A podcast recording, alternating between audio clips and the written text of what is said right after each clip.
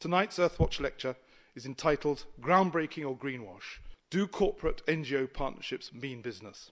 We're very proud to have with us Julia Marton-Lefèvre, Director General of IUCN, and Richard Aylard, Director in External Affairs and Environment at Thames Water.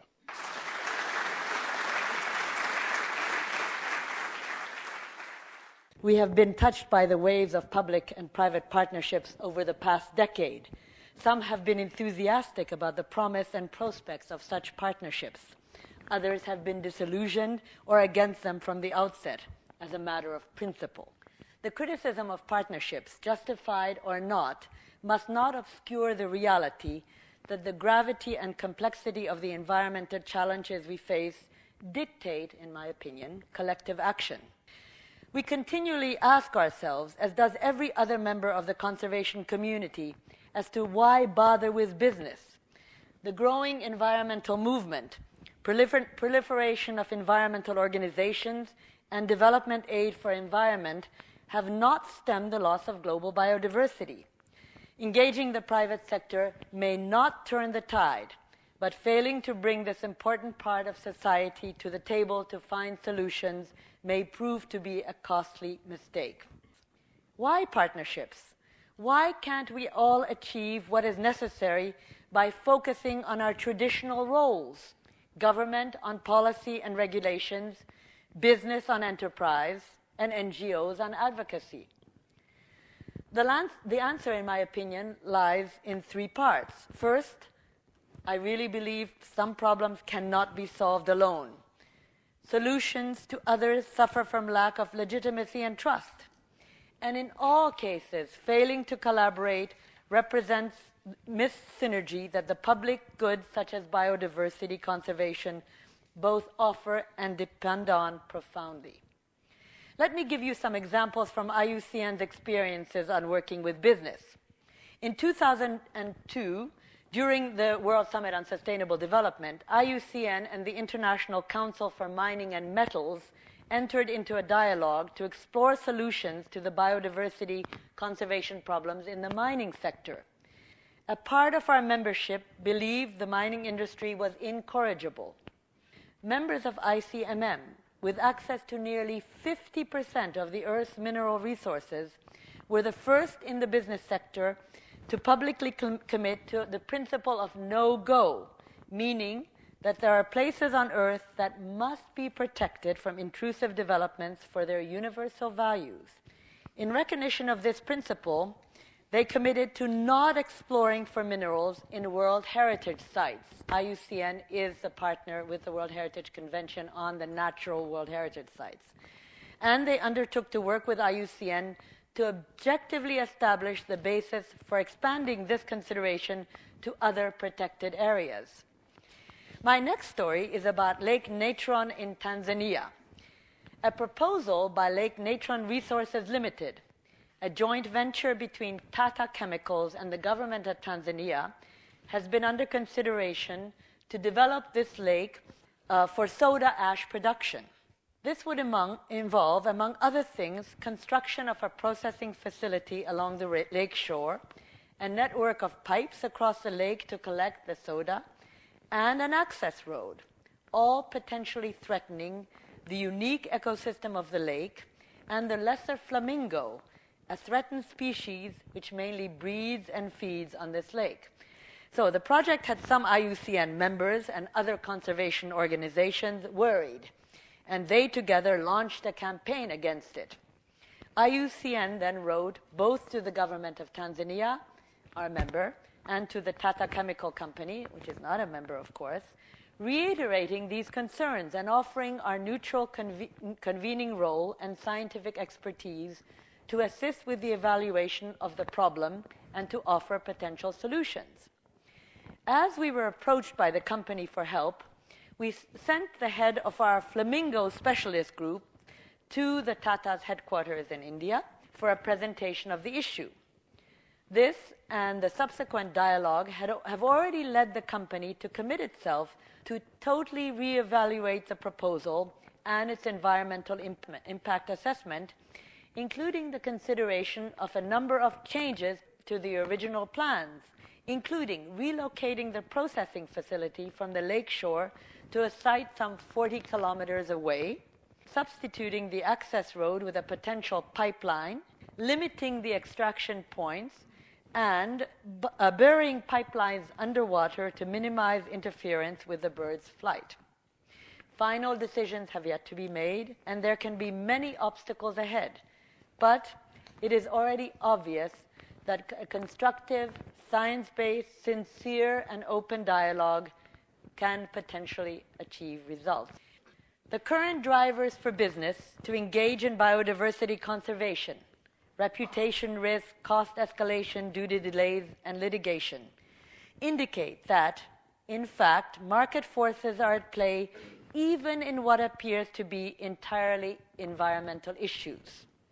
No market exists without regulation, and smart regulatory, regulatory regimes can create virtuous feedback loops to environmental goods and services, such as wetland banks in the United States, for example. Anything that cannot be measured cannot be managed. The conservation community has been at best too slow to respond to the business needs of what is ex- expected to be measured and reported in terms of biodiversity performance on business. And finally, business and biodiversity partnerships, especially between business and small environmental NGOs, are often partnerships between unequals.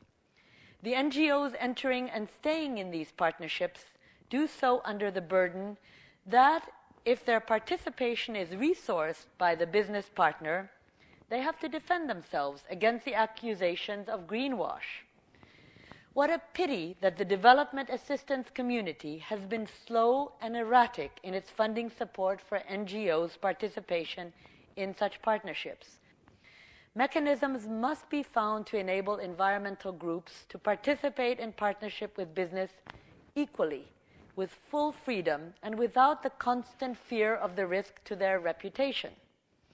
Can we, for example, start a movement to construct a framework of conservation partnerships that clearly sets out the rules for such engagement for both sides and is subscribed to by all parts of society?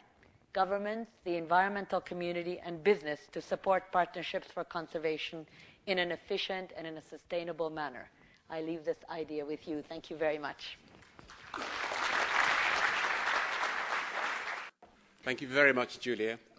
Our second speaker is um, Richard Aylard. Richard is um, External Affairs and Sustainability Director of, at, at um, Thames Water.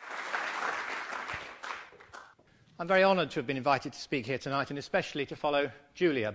So, first of all, now in my thinking, a partnership happens when two or more people or entities work together to pursue one or more common objectives. That's a pretty broad definition, but it actually rules out the sort of arrangements where each side wants to achieve something different. To my mind, that's a transaction. So typically, a company will say to an NGO something along the lines of, uh, We'd like to give you X thousand pounds for a project of your, of your choice, and in return, we want to put your logo on our website, and we'd like you to say some nice things about us, give us some recognition. So, having ruled out one uh, whole swathe of so called partnerships, uh, let's look at another situation, which is where a, a group of companies engage with one or more NGOs to address a common issue. And to my mind, these are more accurately characterized as sector initiatives. Uh, they take an awful lot of effort to get going and keep going, but if they're done well, they can achieve a great deal. And these initiatives are usually undertaken by the leading companies uh, in a sector, um, often to, uh, to set common standards or to stave off the threat of, of additional and potentially perverse regulation. And these initiatives are also pretty popular with governments because if you've got all the big companies in the sector lined up and a respected NGO supporting them, there isn't a lot left to argue about. So, sector initiatives, good thing. But if we rule out commercial transactions based on marketing and put sector initiatives honourably to one side, we're left with the classic partnerships, usually between one company and one NGO. I don't want to try and identify a, a typical partnership, but I can see three different models, each with its own strengths and weaknesses. The first model is based on corporate philanthropy, and partnerships of this sort have been happening for years. These partnerships aren't difficult to set up, um, at least not compared to some I'm going to talk about later. They don't cause any harm, and they can easily lead on to much more meaningful partnerships. The principal weakness is that it's difficult to achieve any scale. And without scale, things really aren't going to change very much, and that's in a world where a great deal of change is needed.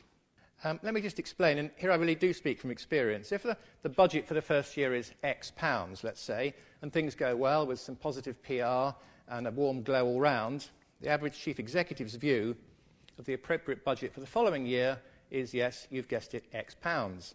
It isn't going to be 10x or 100x, which is the problem. You don't get the scale. More significantly, perhaps, there's unlikely to have been any substantive change in the company's way of thinking or operating, and any learning won't have been embedded, so it won't be available to help the company in more difficult situations. There's also a danger that some people in the company may think they've ticked the environment box with their philanthropic support and really don't need to do anything else. The second type of partnership is based on efficiency, with a company teaming up with an NGO to find ways of carrying out some of its activities more effectively. More important, they can also be incremental with successive improvements over several years. You do one thing, it works, you do something else, you take a few more risks the next year as experience and confidence grow. But the weakness is that these partnerships only address one issue and they can potentially leave the most pressing issues around that business completely untouched. Now, the third type of partnership is potentially the most difficult because it requires all the key issues around a particular business to be addressed systematically with the help of the NGO. And this is a higher risk strategy for the company because it may, in the end, find itself staring down the barrel of a decision that might completely undermine its business model.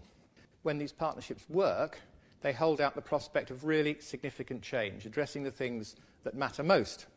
But there are some critical success factors we can identify, and these are things that, in my experience, can be found in all successful business NGO partnerships. And it won't surprise you to know that the first thing that I think about is a robust business case for the business, which will usually include some benefit to reputation and also some level of achievement for the NGO against its own core objectives, which of course may well include fundraising. The next really important factor is, is rather easily underestimated, and that's people who trust each other and have a shared interest in the subject, albeit often from sharply contrasting perspectives. The third critical success factor is for each party to be really clear what they want to achieve and by when.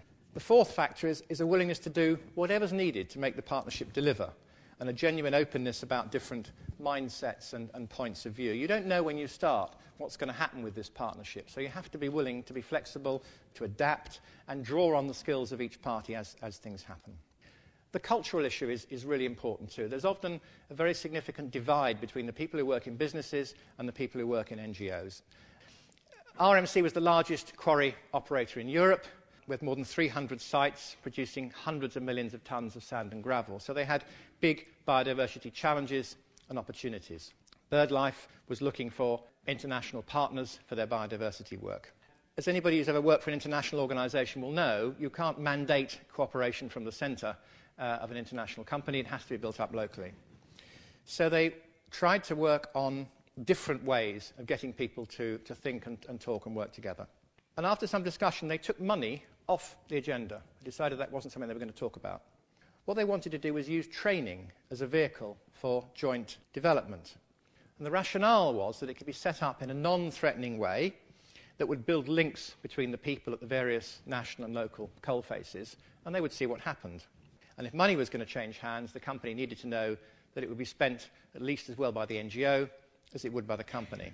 So what they did was they focused on sharing three things people management, project management, and money management, not, not the typical things you find in a business NGO partnership. And this took away the issue of threat because they had a common agenda to, to talk about that took people away from protecting birds and making concrete, but which could lead on to that in due course. So every time RMC ran their four day management development program, their 10 or 15 line managers were joined by four BirdLife International members. RMC paid for their places and subsidized the travel, but otherwise they simply came along as level term participants with, with the company. And what this led to was really strong local links.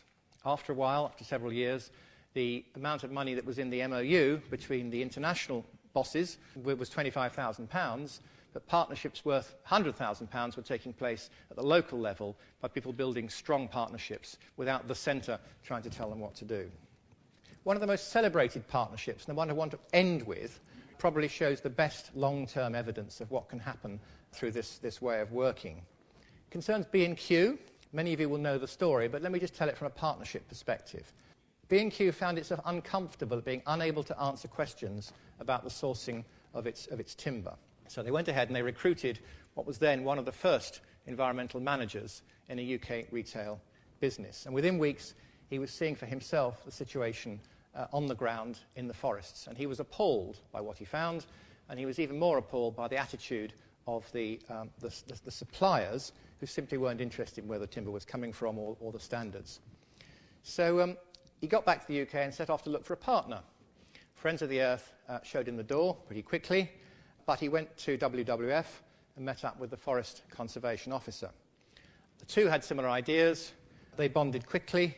They knew exactly what they wanted to achieve, and they were both prepared to work uh, independently, let's say, of their chief executives and management structure to make this thing work. Back to risks again. And they drew together a group of about 20 people who had similar aims uh, and, and ambitions to discuss the possibility of a worldwide forest accreditation scheme. And this is 20 people sitting in a room in the UK saying, wouldn't it be nice if we could accredit all the world's forestry? I mean, it's a, it's a breathtaking piece of, of uh, look, looking ahead. But it went pretty well. It, it was very clear the objectives were to provide B&Q and the other retailers with reassurance that they weren't causing uh, unsustainable forestry, and it was to contribute to WWF's forests biodiversity agenda. So nice, clear objectives. And things went well with the chief executive of B&Q persuaded that he would commit to using only sustainably sourced timber in the foreseeable future. Now, the rest of that story, many of you will know, the Forest, Stewardship Council is, is a pretty well known body in NGO and business circles. But it's now certified the timber produced from 90 million hectares of forest in 70 countries. It's a quite staggering achievement, and it all started with a business NGO partnership and two people who shared an idea and trusted each other. So, I'm going to sum up. Partnerships are difficult, they're time consuming, and they come with risks attached, real risks. They're not an exact science, they're not a panacea, a substitute for regulation, or a way of buying undeserved reputation. They need high level support, consistency, and flexibility. And they consume resources, very significant resources for both partners. They're not for the faint hearted, or the impatient, or people who think in straight lines. But they have huge potential to deliver direct and indirect benefits to the society in which we all live, work, and raise our children. For that reason alone, we should celebrate the partnerships that work and learn the, from the ones that don't quite make it. Thank you very much.